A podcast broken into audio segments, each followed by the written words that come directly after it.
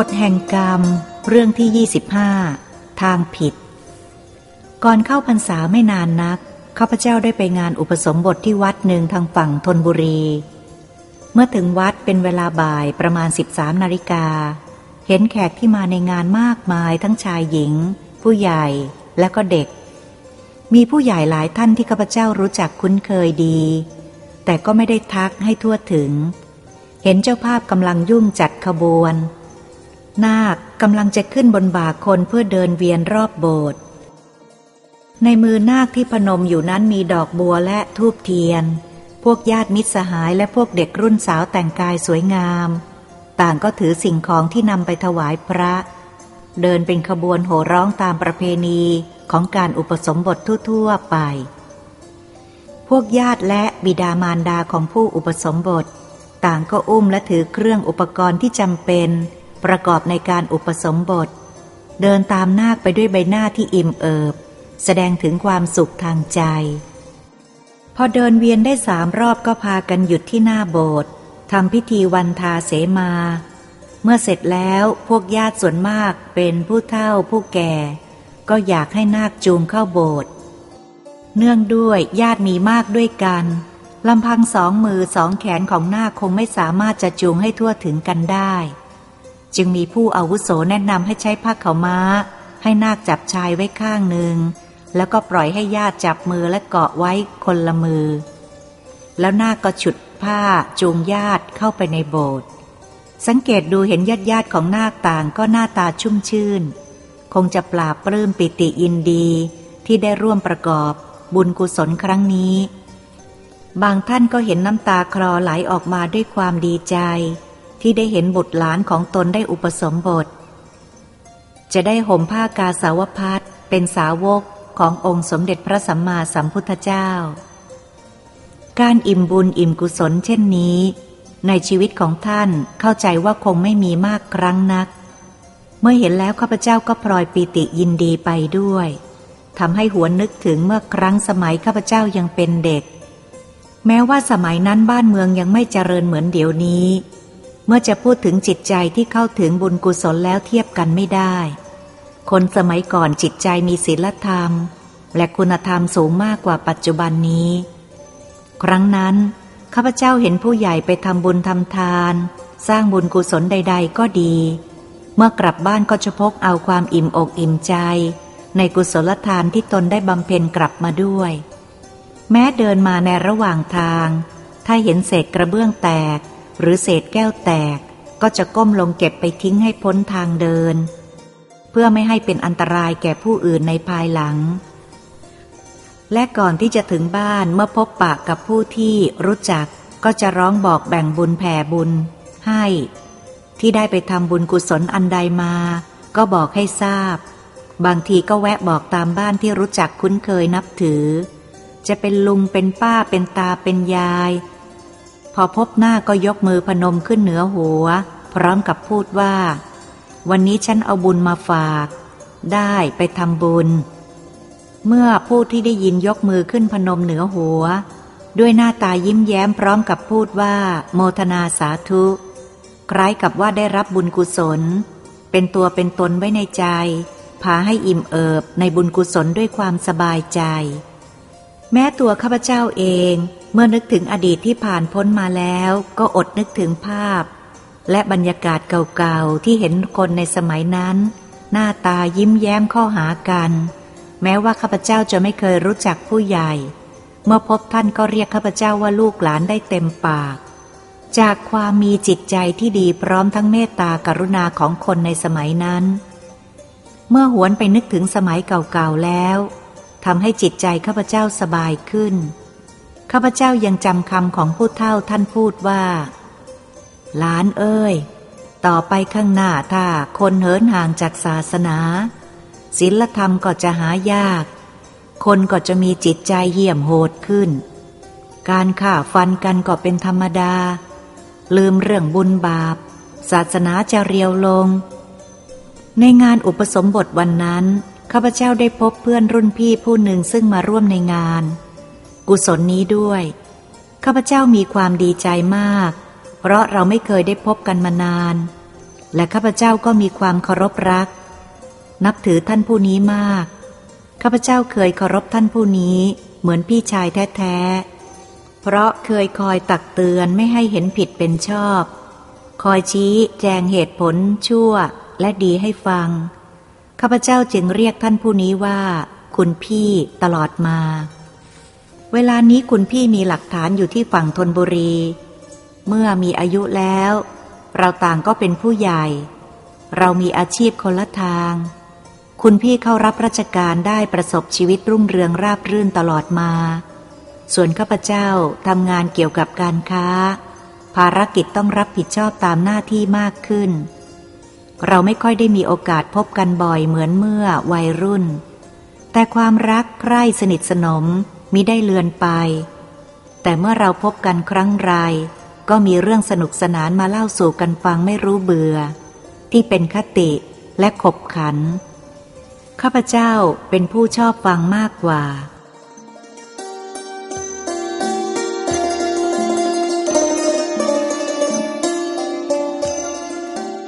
การรับราชการของท่านเป็นที่ไว้วางใจของผู้บังคับบัญชาและเป็นที่เคารพนับถือของผู้ที่อยู่ใต้บังคับบัญชาประวัติของท่านขาวสะอาดภายหลังสุขภาพของท่านไม่ค่อยจะสมบูรณ์จึงขอลาออกเพื่อรับบำนาญการออกจากราชการมาพักอยู่บ้านไม่ได้ทำอะไรเลยเป็นการทรมานทางจิตใจสำหรับผู้ที่เคยทำงานประจำมาแล้วฉะนั้นท่านจึงหันมาทำการค้าและมีโอกาสเดินทางไปต่างจังหวัด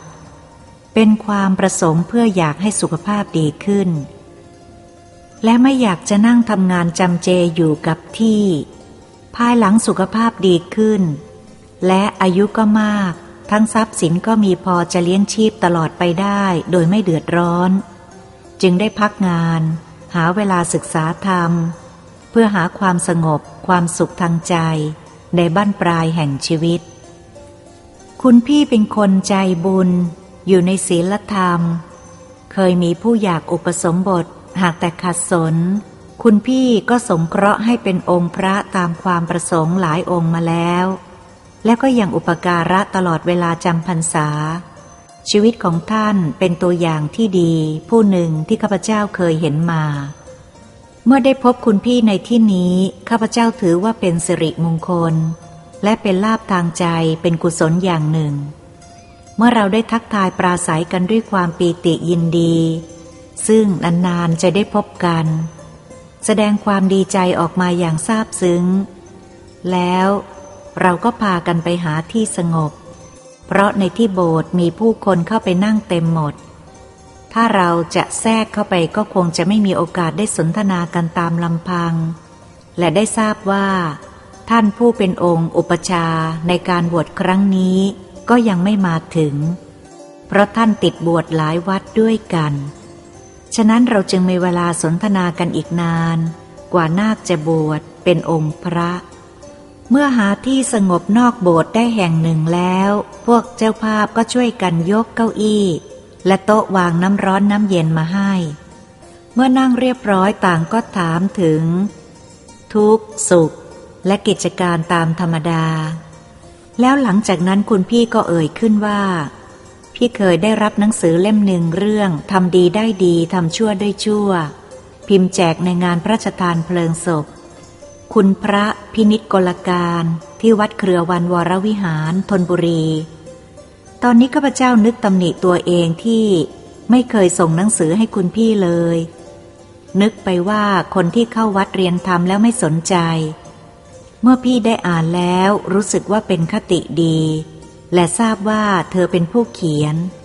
เมื่อได้อ่านคำนำของท่านเจ้าคุณธรรมจินดาภรณ์ท่านได้กล่าวชมไว้ว่าหนังสือที่มีเรื่องคติธรรมดีท่านได้บอกว่าเป็นหนังสือที่แพร่หลายเป็นประวัติการแห่งยุคนี้พี่เห็นด้วยกับท่านเจ้าคุณในเรื่องคติธรรมเพราะว่าถ้าเด็กๆได้อ่านแล้วก็คงจะเป็นแบบอย่างที่ดีธรรมดานิสัยเด็กทั่วๆไปมักชอบเรียนแบบผู้ใหญ่ท่านเจ้าคุณยังได้เขียนคำชวนเชิญว่าหากผู้ใดมีเรื่องที่เกิดขึ้นในชีวิตเป็นคติธรรม ขอให้บันทึกส่งไปให้เธอหรือส่งตรงไปยังท่านที่วัดราชบพิตรก็ได้เพื่อจะได้รวบรวมพิมพ์ขึ้นต่อไปพี่คิดว่าเรื่องเก่าๆที่เป็นคติของพี่มีอยู่บ้างจึงอยากให้เธอพิจารณาดูหากสนใจก็เอาไปเรียบเรียงเองข้าพเจ้ารีบตอบทันทีว่าเรื่องของคุณพี่ผมสนใจมากเชื่อแน่ว่ามีคติธรรมสูงคุณพี่ยิ้มอย่างอารมณ์ดีพูดว่าเธออย่าด่วนแน่ใจให้มากนักอาจผิดหวังก็ได้ข้าพเจ้าบอกว่าผมแน่ใจว่าไม่ผิดหวังเพราะว่าคุณพี่เคยแนะนำผมไปในทางที่ดีมาแล้วและคราวนี้อยากจะขอความเห็นแนะนำจากคุณพี่ว่าสมัยนี้เยาวชนเกเรมีมากขึ้นและมีจิตใจเหี้ยมโหดมีเรื่องเล็กน้อยก็ถึงกับฆ่าถึงแก่ความตายก็มากมายรุนแรงกว่าเมื่อครั้งสมัยเราเป็นเด็กมากนักเลงสมัยก่อนจะฆ่าฟันกันถึงสาหัสไม่ค่อยมีบางครั้งก็มีตีกันแต่ยังใช้ผ้าห่อไม้ตะพดเพราะกลัวผู้ถูกตีจะเจ็บตัวเกินกว่าเหตุสิ่งใดเป็นต้นเหตุที่ทำให้จิตใจคนเหี้ยมโหดมากขึ้นและมีทางใดที่จะแก้ไขผมคิดว่าความเห็นของคุณพี่ก็คงจะเป็นประโยชน์บ้างเมื่อข้าพเจ้าพูดจบก็เห็นคุณพี่ยิ้มเศร้าๆอย่างใช้ความคิดและปนไปด้วยความหนักใจไม่น้อยแล้วพูดช้าๆว่าเรื่องเด็กเกเรเหลือขอสมัยนี้พี่คิดว่าเป็นเรื่องใหญ่มากยุคนี้มีทางเสียได้หลายทางความเจริญทางวิทยาศาสตร์ก็มีทางดีและทางเสียก็มีมากเหมือนกันไม่แน่ว่าความเห็นของพี่จะผิดหรือถูกเท่าที่พี่เคยเห็นมาในสมัยก่อนอาจเก่าไปสำหรับสมัยนี้ซึ่งเป็นสมัยยุคดาวเทียมทุกสิ่งย่อมเปลี่ยนแปลงไปตามเวลาแม้แต่จิตใจของคนสมัยหนึ่งต่อมาอีกสมัยหนึ่งก็ย่อมไม่เหมือนกันแล้วแต่ความหมุนเวียนของโลกและสิ่งแวดล้อมในทางจิตใจเป็นสาเหตุอันหนึ่งอย่าเอาความเห็นของพี่เป็นหลักอะไรที่แน่นอนเลยคิดว่าเป็นความเห็นของคนแก่ที่เล่าเรื่องสมัยเก่าๆให้ฟังก็แล้วกัน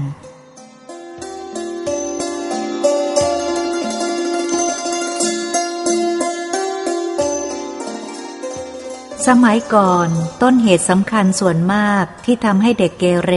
เกกมะเรกก็เกิดจากครอบครัวที่ไม่ค่อยจะราบรื่นและครอบครัวที่ขาดพ่อเป็นหลักของบ้านบางครอบครัวพ่อแม่แยกทางกันบางครอบครัวปากเสียงกันอยู่เสมอเด็กขาดความเอาใจใส่ขาดความอบอุ่นที่ควรจะได้รับขาดความเห็นอกเห็นใจผู้ใหญ่ใช้กิริยาวาจาหยาบและทารุณต่อเด็กทิ้งความขมขื่นให้เด็กต้องได้รับความทรมานทางจิตใจบางรายพ่อบ้านชอบเมาเหล้าเมื่อกลับบ้านพาลหาเรื่องตบตีบุตรภรรยาเด็กต้องอยู่ในสิ่งแวดล้อมที่เลวร้ายทารุณได้ยินแต่คำที่ด่าทอหยาบคายได้เห็นแต่สิ่งขาดศีลธรรมตลอดเวลาหลักการครองชีพที่ลุ่มๆดอนๆความสัมพันธ์ทางครอบครัวก็ตกอยู่ในภาวะที่ไม่เป็นระเบียบ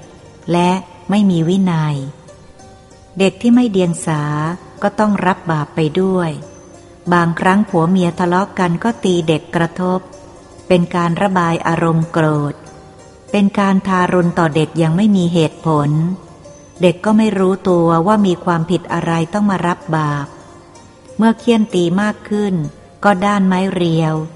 ต่อไปก็เป็นเด็กแก่นกลายเป็นเด็กเกเรไปก็มีเพราะเมื่อชินแล้วก็หมดความเกรงกลัวต่อการลงโทษใดๆเด็กเกเรส่วนมากเป็นเด็กยากจนที่กำพร้าพ่อขาดการพเนาพนอเอาอกเอาใจขาดการอบรมที่ดีขาดผู้สั่งสอนชี้ให้เห็นโทษของความชั่วให้เห็นคุณของความดีหมดคนเอาใจใส่ต้องกำหนดโชคชะตาชีวิตของตนเองการอ่อนต่อโลกเป็นทางหนึ่งที่ทำให้เด็กกำพร้าจะต้องแก้ปัญหาตัดสินใจในทางที่ผิดมากกว่าถูกเมื่อไปพบเด็กหัวโจกแก่วัยกว่าแล้วถูกหว่านล้อมให้ถูกนิสัยสันดาน แล้วก็ถูกชักนำไปในทางชั่วได้ง่ายเด็กพวกนี้ส่วนมากมักชอบใฝ่ฝันทะเยอทะยานอยากผจญภัยอยากจะเป็นคนเก่งคนเด่นเมื่ออวดชาวบ้านมุ่งชีวิตไปในทางนักเลงหัวไม้อยากฝากตัวเป็นศิษย์ผู้ทรงคุณวุฒิทางไสยศาสตร์คิดว่าเป็นคนเก่งกล้าสามารถมีชีวิตล่องหนอยู่ยงคงกระพันเด็กพวกนี้ถ้าฝังใจเชื่อว่าอาจารย์ใดเก่งแล้วก็จะเชื่อมั่นบูชาผู้นั้นตลอดไปลุ่มหลงในทางคาถาอาคมว่าเป็นคนจริงคนจังอย่างงมงายง่ายที่จะหลงเข้าไปในแก๊งชั่วมั่วสุมกันประพฤติการประกอบกรรมที่ผิดกฎหมายแก๊งเหล่านี้มากไปด้วยเด็กพาลเกเรแต่ก็ไม่ใช่แต่เด็กที่ขาดพ่อแม่และยากจนอย่างเดียวแม้เด็กที่พ่อแม่มีอันจะกินที่มีฐานะดีก็มีอยู่ไม่น้อยเพราะถูกตามใจเกินไปทำอะไรตามอารมณ์ชอบพวกนี้ถูกชักชวนให้เห็นผิดเป็นชอบไปมั่วสุมอยู่กับคนชั่วก็ด้วยใจสมัครเมื่อพูดถึงแก๊งหรือซ่องในสมัยนั้นมีพวกนักเลงโตรวมพวกหัวโจกเกเรเป็นบริวารตั้งตัวเป็นเจ้าถิ่น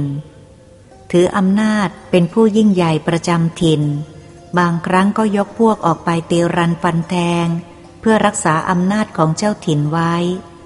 ไม่ยอมให้นักเลงถิ่นอื่นมาอวดอำนาจมาเบ่งทับในถิ่นของตัวพวกนี้ส่วนมากแยกออกเป็นก๊กเป็นเขตใครจะยกย่องข้ามถิ่นไปถิ่นใดก็มีการขออนุญาตเสียก่อนเป็นการเคารพเจ้าถิ่นมิฉะนั้นจะถือว่าเป็นการดูถูก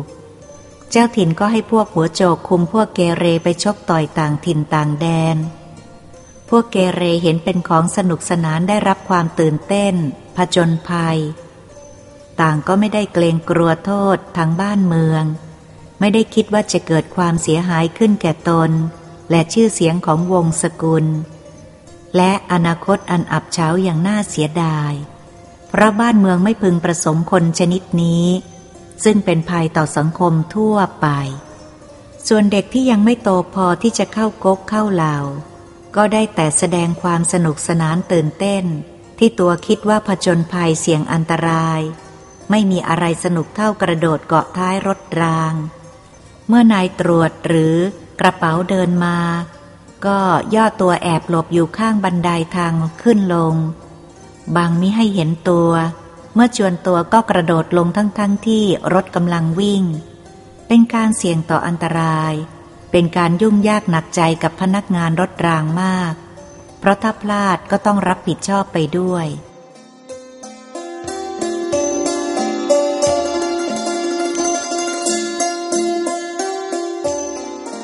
เด็กเกิดจากพ่อแม่ที่ยากจนมิใช่ว่าจะเป็นพาลเกเรหมดก็หามิได้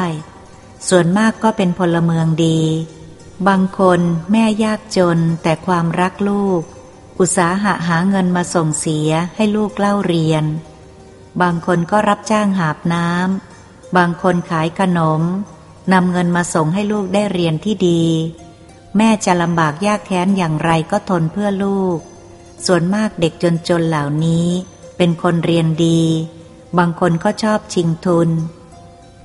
ได้ไปเรียนต่างประเทศทั้งที่เวลานั้นปีหนึ่งมีสอบได้เพียง1 ถึง 3คนเท่านั้นและเมื่อสำเร็จกลับมารับราชการเป็นใหญ่เป็นโตมีความรุ่งเรืองในชีวิตก็มีไม่น้อยบางคนที่หลงเข้าไปในแก๊งเมื่อรู้สึกผิดชอบขึ้นมาหรือมีผู้แนะนำให้เห็นทางชั่วทางดีเมื่อสำนึกในทางผิดก็ถอนตัวออกโดยไม่ยอมเข้าไปมั่วสุมเมามัวลุ่มหลงในทางชั่วอีกต่อไปทางวัดก็เป็นสถานที่แห่งหนึ่งที่ช่วยให้เด็กที่เดินทางผิดได้มองเห็นทางที่ถูกโดยอบรมศีลธรรมพระได้ส่งเสริมให้เล่าเรียนด้วยความเมตตามีไม่น้อยที่ได้ประสบความรุ่งเรืองในชีวิตเด็กบางคนเมื่อรู้ว่าเดินทางผิดแม้จะมีผู้แนะนำไปในทางดีอย่างไรแต่ก็ไม่คิดจะถอนตัวกลับใจถือว่าตกกระไดพลอยโจรกลับเห็นดีเห็นชอบในทางที่ผิดทางชั่วกลายเป็นคนรกโลก สังคมไม่ปรารถนาในสมัยนั้นยังมีเรื่องแปลกอย่างหนึ่งคือคุณพ่อเล่าให้ฟังว่าคืนหนึ่งบ้านของเราถูกขโมยของไปหลายสิ่งแล้วก็มีสิ่งหนึ่งที่คุณพ่อรักและเสียดายมาก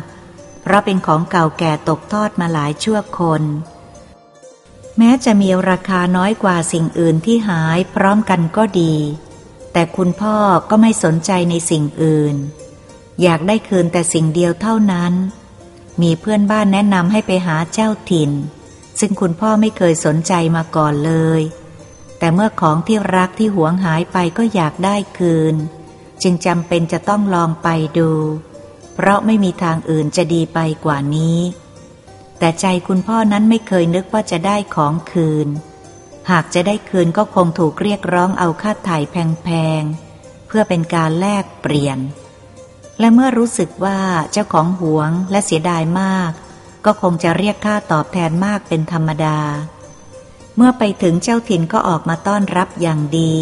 กิริยาสุภาพพูดจาไพเราะนิ่มนวลคุณพ่อแปลกใจที่เจ้าถิ่นผู้นี้รู้จักคุณพ่อดีบอกว่าคุณพ่อเป็นคนที่น่านับถือผู้หนึ่งในตำบล นี้ถ้ามีสิ่งใดที่เจ้าถิ่นจะรับใช้ได้ก็โปรดบอกคุณพ่อจึงเล่าความประสงค์ให้ฟังและบอกว่ามีของหายไปหลายสิ่งขอให้ช่วยจัดการให้ด้วยเมื่อได้ทราบเรื่องแล้วเจ้าถิ่นก็แสดงความเสียใจกับคุณพ่อและรับปากว่าจะช่วยจัดการนำมาคืนให้ตอนหนึ่งเจ้าถิ่นพูดกับคุณพ่อว่าผมสั่งเด็กพวกนี้แล้วว่าอย่าไปรบกวนกับคนที่ดีมีศีลธรรมอย่างคุณพี่และผมก็รู้จักมานานแล้วถ้าเป็นคนไม่ดีผมจะไม่ห้ามเอาเถอะครับถ้าเป็นเด็กของผมก็จะจัดการให้เรียบร้อยแต่ก็คงไม่มีคนถิ่นอื่นกล้าเข้ามายุ่งในถิ่นนี้แน่ผมเคยสั่งสอนเด็กพวกนี้ให้รู้จักคนดีคนชั่วที่ผมรับเป็นหัวหน้าพวกนี้มิใช่ผมชั่วไปด้วยผมสงสารอนาคตของเด็กพยายามจะชักจูงให้เป็นคนดีไม่อยากให้ประพฤติชั่ว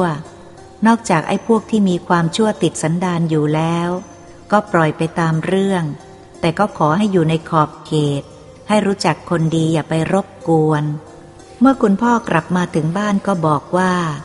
ถ้าไม่มีเหตุเกิดขึ้นเพราะของหายต้องไปขอความช่วยเหลือแล้วก็ยังคงนึกว่าเป็นคนหัวหน้าพวกเกเรเหล่านี้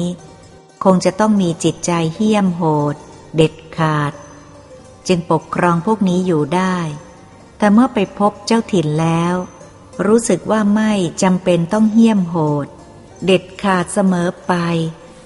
และต่อมาก็ทราบว่าเจ้าถิ่นผู้นี้ไม่ได้เคยเป็นเด็กเกเรหัวโจกหรือนักเลงโตมาก่อนเลยแกเคยบวชเป็นพระภิกษุมีชื่อทางวิทยาคมขลัง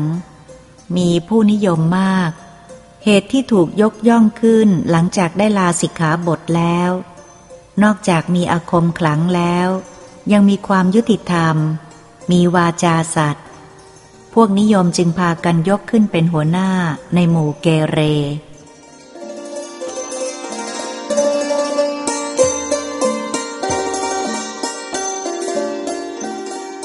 คุณพ่อบอกว่าการที่เจ้าถิ่นพูดแต่คำไพเราะและพูดแต่ความจริงเหล่านี้เป็นการถือโชคลางทางไสยศาสตร์หากว่าไม่รักษาสัตว์พูดจามดเท็จใช้วาจาหยาบคายด่าทอถึงพ่อถึงแม่ใครแล้วก็จะเกิดอาถรรพ์ทำให้วิทยาคมเสื่อมคลายลงทันทีนี่เป็นสมัยเก่าและต่อจากที่คุณพ่อไปพบเจ้าถิ่นไม่กี่ชั่วโมงคุณพ่อก็ได้รับของที่หายนั้นกลับคืนมาจนครบตามจำนวนและเจ้าถิ่นไม่ยอมรับสิ่งใดเป็นการตอบแทนเลยตั้งแต่นั้นมาบ้านเราไม่มีอะไรหายอีกตลอดมานี่ก็เป็นเรื่องครั้งหนึ่งในสมัยที่มีนายโปริศเป็นคนผิวขาวมีพลโปริศนี่เป็นเรื่องครั้งเมื่อสมัยที่ยังมีนายโปลิสเป็นคนผิวขาวมีพลโปลิสเป็นแขกส่วนมากซึ่งเวลานั้นยังเรียกชื่อว่าโปลิสภายหลังเรียกว่าพลตระเวนเจ้าถิ่นผู้นี้ได้เคยไปช่วยเหลือทางการหลายครั้งเมื่อคุณพี่เล่าถึงเรื่องเก่าๆแล้ว ก็รู้สึกว่าหน้าตาสดชื่นกระชุ่มกระชวยขึ้นคุณพี่พูดถึงโปลิสแขกและโปลิสฝรั่งในสมัยนั้นทำให้ข้าพเจ้าหวนกลับไปนึกถึงภาพขึ้นมาโปลิสแขกนั้นโพกผ้าสีกากีหัวโตกลางกระหม่อมมีผ้าสีแดงคล้ายหัวปลีโผล่ขึ้นมาและมีหนวดงอโค้งเป็นเขาควายแกคงนึกว่าเมื่อแต่งฟอร์มโปลิสสีกากีแล้วคงโก้ดีเคยเห็นโปลิสแขกผู้หนึ่งเมื่อเห็นผู้หญิงสาวก็ทำเป็นเจ้าชู้ทำตาเล็กตาน้อยยิ้มกริ่มหญิงบางคนไม่ได้สนใจเดินผ่านไปเฉยๆแต่บางคนเห็นกิริยาเจ้าแขกแล้วหมั่นไส้ก็ด่าเอาคำแรงๆเจ้าโปลิสแขกก็ได้แต่ยิ้มเก้อเก้อยิงฟันขาวส่วนนายโปลิสฝรั่งผิวขาวนั้นแต่งตัวตามยศสีกากีใส่หมวกกะโล่สีเดียวกันชอบถือแส้หนังสั้นยาวประมาณศอกเศษบางคนรูปร่างอ้วนลงพุงหน้าแดงเป็นลูกตำลึงสุกและที่ผอมซีดก็มีส่วนมากไว้หนวดเห็นจะเป็นสมัยนิยมหนวดส่วนพลโปลิสแขกนั้นบางคนใหญ่โตสูงแต่งแบบแขกโพกหัวส่วนโปลิสที่เป็นคนไทยรูปร่างเล็กแต่งไปอีกแบบหนึ่งเวลาเดินแถวไปตามถนนเพื่อเข้าเวรเปลี่ยนยามเห็นแล้วอดขำไม่ได้คนอ้วนกับคนผอมคนสูงกับคนเตี้ยเดินคู่กันไปตามถนนแม้แต่ผู้ที่มีทุกข์อยู่ในใจเมื่อแลเห็นแล้วโปลิสเดินเข้ามาแล้วก็อดหัวเราะไม่ได้เมื่อนึกถึงโปลิสสมัยนั้นก็อดนึกถึงหนังญี่ปุ่นซึ่งเวลานั้นเรียกว่าหนังญี่ปุ่นข้าพเจ้ายังจำได้ว่าดูหนังเรื่องแรกในชีวิตที่โรงหนังพระองค์เจ้าปรีดาคือเรื่องชิโกมาเป็นจอมผู้ร้ายซึ่งยังจำได้ว่ารูปร่างหน้าตาคล้ายนายสตาลินมากและมีหนวดเหมือนกันส่วนนางเอกนั้นคือโปรเตียนนางผู้ร้ายชอบแต่งชุดดำรัดรูปร่างเด็กชอบดูออกทีไรตบมือทุกทีส่วนนักสืบที่ข้าพเจ้าเห็นครั้งแรกก็คือนิกวินเตอร์ทั้งผู้ร้ายนักสืบและตัวประกอบล้วนแต่ไว้หนวดไว้เคราและส่วนนักสืบนิกวินเตอร์นั้นนอกจากไว้หนวดเคราแล้วยังแถมไว้ขนคิ้วหนาใหญ่ผิดมนุษย์ธรรมดาปิดลงมาเกือบไม่เห็นลูกในตาส่วนหนังตลกก็คือนายแม็กซ์ลินเดอร์เป็นชาวฝรั่งเศสหนวดงามเวลาแสดงชอบใส่หมวกทรงสูงแบบกระป๋องคือท็อปแฮทชอบถือไม้เท้าแกว่งไปควงมาเวลาแสดงชอบหันมายักคิ้วหลิวตาทางคนดูเสมอไม่ค่อยเห็นจริงเห็นจังเหมือนสมัยนี้เมื่อข้าพเจ้าคิดอดขำยิ้มออกมาคนเดียวคุณพี่เห็นกิริยาของข้าพเจ้าก็ถามขึ้นว่าเธอขำอะไรนะข้าพเจ้าต้องสะดุ้งรู้สึกตัวคิดว่ามัวแต่นึกถึงเรื่องเก่าๆคงจะไปกันใหญ่จึงตอบคุณพี่ว่าเมื่อคุณพี่พูดถึงโปลิสสมัยนั้นผมก็เลยนึกไปถึงพวกหนังตลกในสมัยก่อนกับโปลิสก็ตลกพอๆกันคุณพี่เลยพลอยหัวเราะไปด้วยแล้วนึกอะไรขึ้นมาได้จึงพูดว่าพูดถึงหนังญี่ปุ่นสมัยนั้นกับภาพยนตร์สมัยนี้เจริญผิดกันไกลมากตัวแสดงสมัยก่อนดูคล้ายจำอวดท่าทางเหมือนงิ้วพี่เองดูหนังโรงครั้งแรกในชีวิตก็คือโรงหนังปีรกาต่อมาไฟไหม้คงมีพัฒนากรกับวังพระองค์เจ้าปรีดาสองโรงเท่านั้นแต่ก็แข่งขันกันไม่ถูกกันส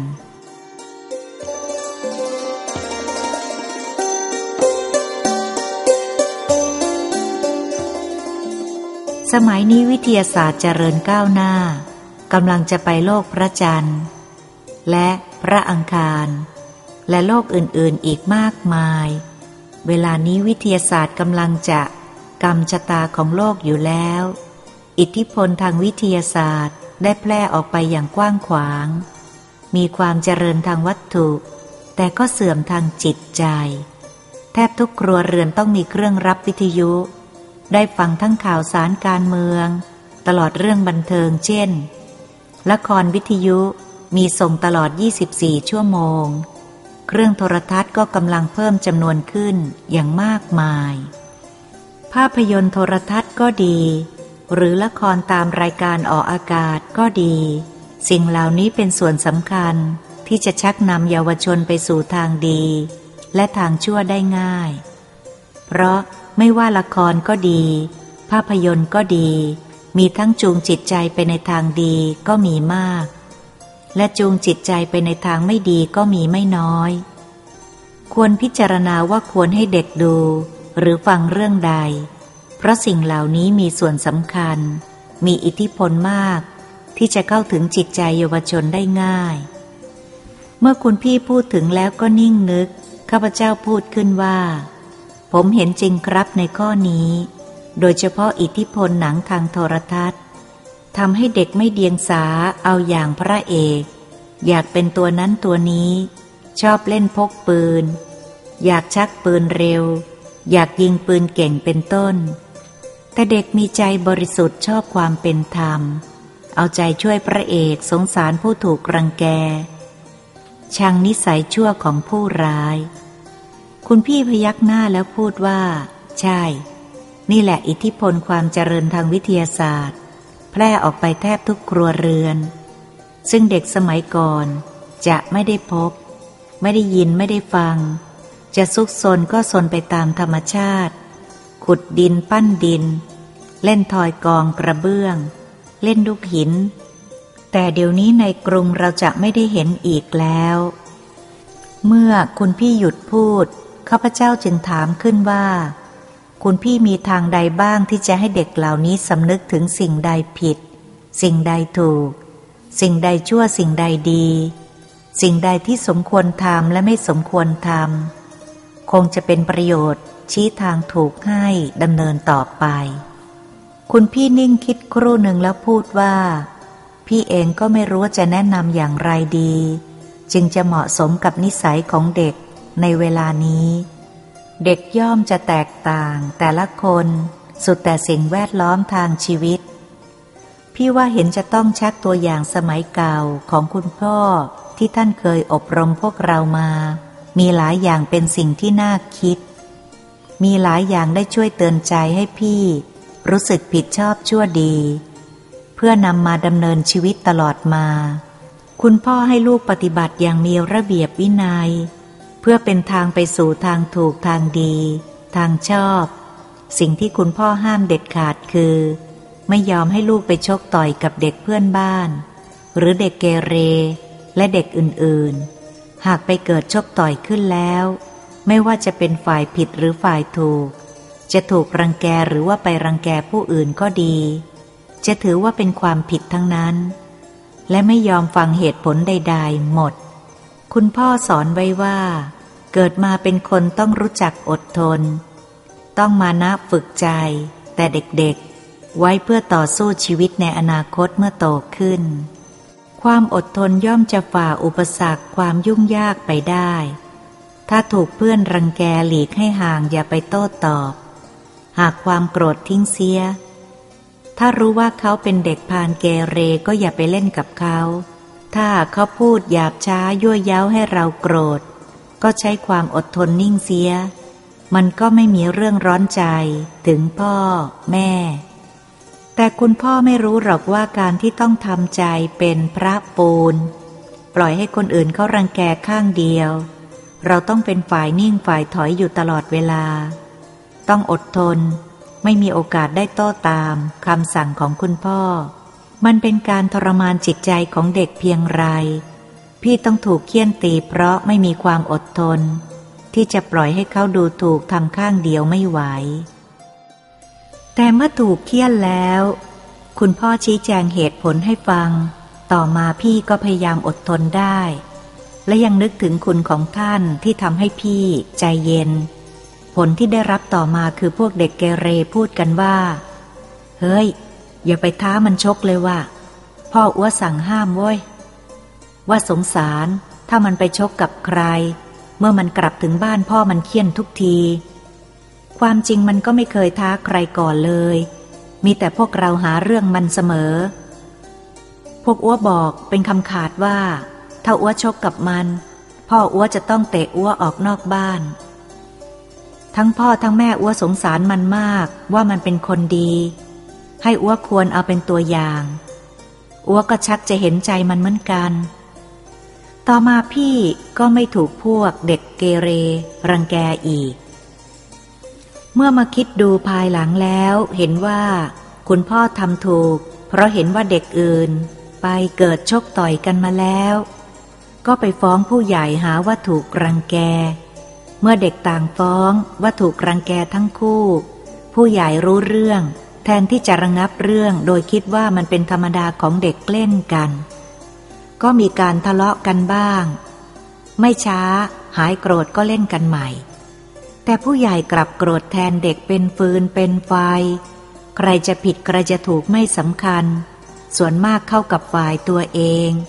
เข้ากับลูกหลานของตัวไว้ก่อนว่าเป็นฝ่ายถูกรังแกแต่ก็มีผู้ใหญ่บางท่านมีสติระงับไว้ได้ไม่ให้เรื่องยืดยาวโดยไม่เอาเรื่องหรือว่าทำโทษลูกของตัวเช่นคุณพ่อของพี่ถ้าต่างฝ่ายต่างเอาเรื่องเข้ากับลูกหลานเกิดต่อว่าต่อขานกันขึ้นต่างเถียงกันด้วยโทสะเมื่อเหลืออดแล้วผู้ใหญ่ต่อผู้ใหญ่ก็ลงมือกันเองเรื่องเล็กก็เลยกลายเป็นเรื่องใหญ่โตถึงกับฆ่าฟันกันถึงแก่ชีวิตก็มีบางรายถึงกับขึ้นโรงขึ้นศาลต่างก็ไม่ยอมแพ้ไม่ยอมเสียเปรียบซึ่งกันและกันเรื่องของเด็กเล็กกลายเป็นเรื่องของผู้ใหญ่เพื่อนบ้านที่เคยชอบพอรักใคร่กันมานานก็ต้องมาโกรธกันเพราะเรื่องเล็กน้อยของเด็กถึงกับไม่ยอมดูหน้ากันก็มีมากพี่จึงรู้ว่าคุณพ่อคิดถูกที่ห้ามไม่ให้ชกต่อยกับใครแต่ก็แปลกที่คุณพ่อยอมให้พี่ไปหัดมวยไทยและยิวยิตสูคือยูโด